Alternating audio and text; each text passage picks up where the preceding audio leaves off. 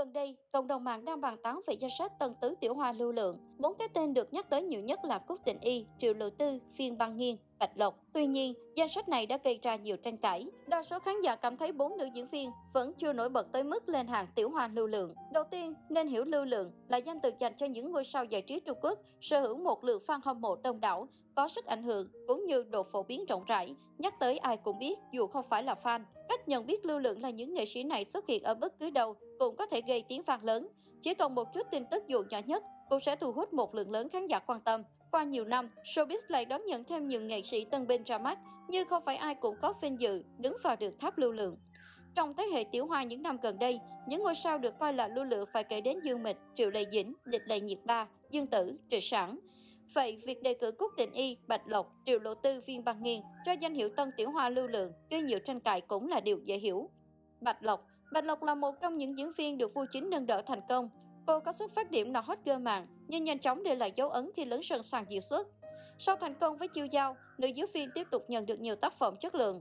Gần đây nhất, bộ phim Châu sinh như cố do cô và Nhậm Gia Luân đóng chính cũng đạt được thành tích tốt. Có thể thấy, Bạch Lộc là nữ diễn viên tiềm năng, có diễn xuất tốt của làng giải trí.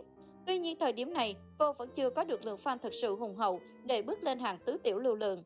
Hiện tại, Bạch Lộc có một tác phẩm cấp S đóng cùng La Vân Hy là Trường Nguyệt Tấn Minh. Việc có thể vươn mình trở thành tiểu hoa lưu lượng hay không phải dựa vào sự thành bại của tác phẩm này.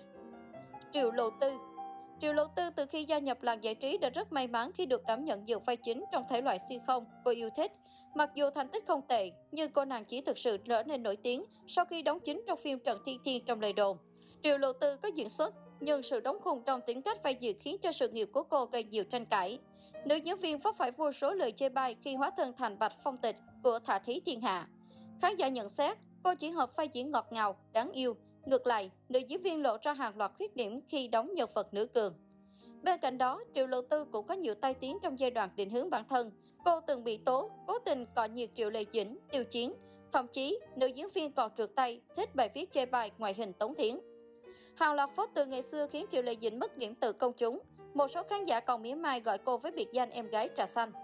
Tuy nhiên có một sự thật là dù có nhiều tai tiếng nhưng Triệu Lộ Tư vẫn được phía công ty hàng đầu Trung Quốc là Tencent tích cực nâng đỡ.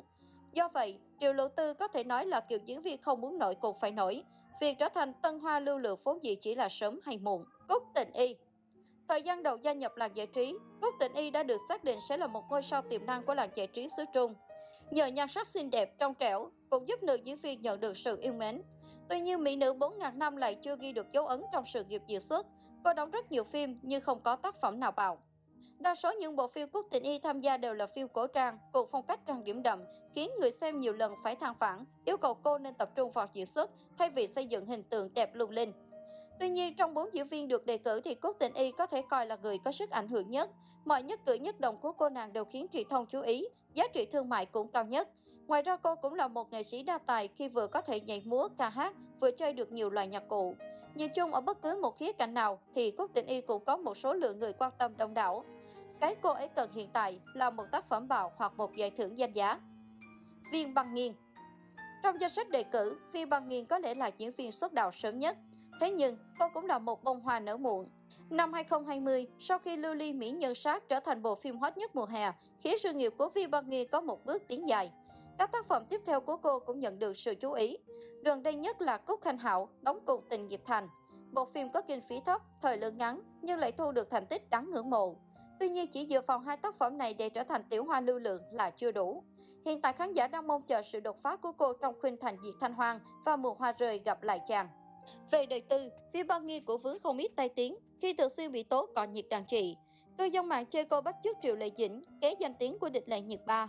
Vì thế, duyên người qua đường của nữ diễn viên cũng bị sụt giảm. Có thể nói, để trở thành một lưu lượng, không đơn giản chỉ cần có một hai tác phẩm nổi hay có một lượng fan đông đảo, mà còn cần rất nhiều yếu tố khác. Việc bốn sao nữ Bạch Lộc, Triệu Lộ Tư, Phi Băng Nghiên Quốc Tịnh Y có được cơ hội kế bước được Dương Mịch, Dương Tử, Triệu Lệ Dĩnh, Địch Lệ Nhiệt Ba hay không thì vẫn còn là một con đường phấn đấu rất dài và gian nan sau này.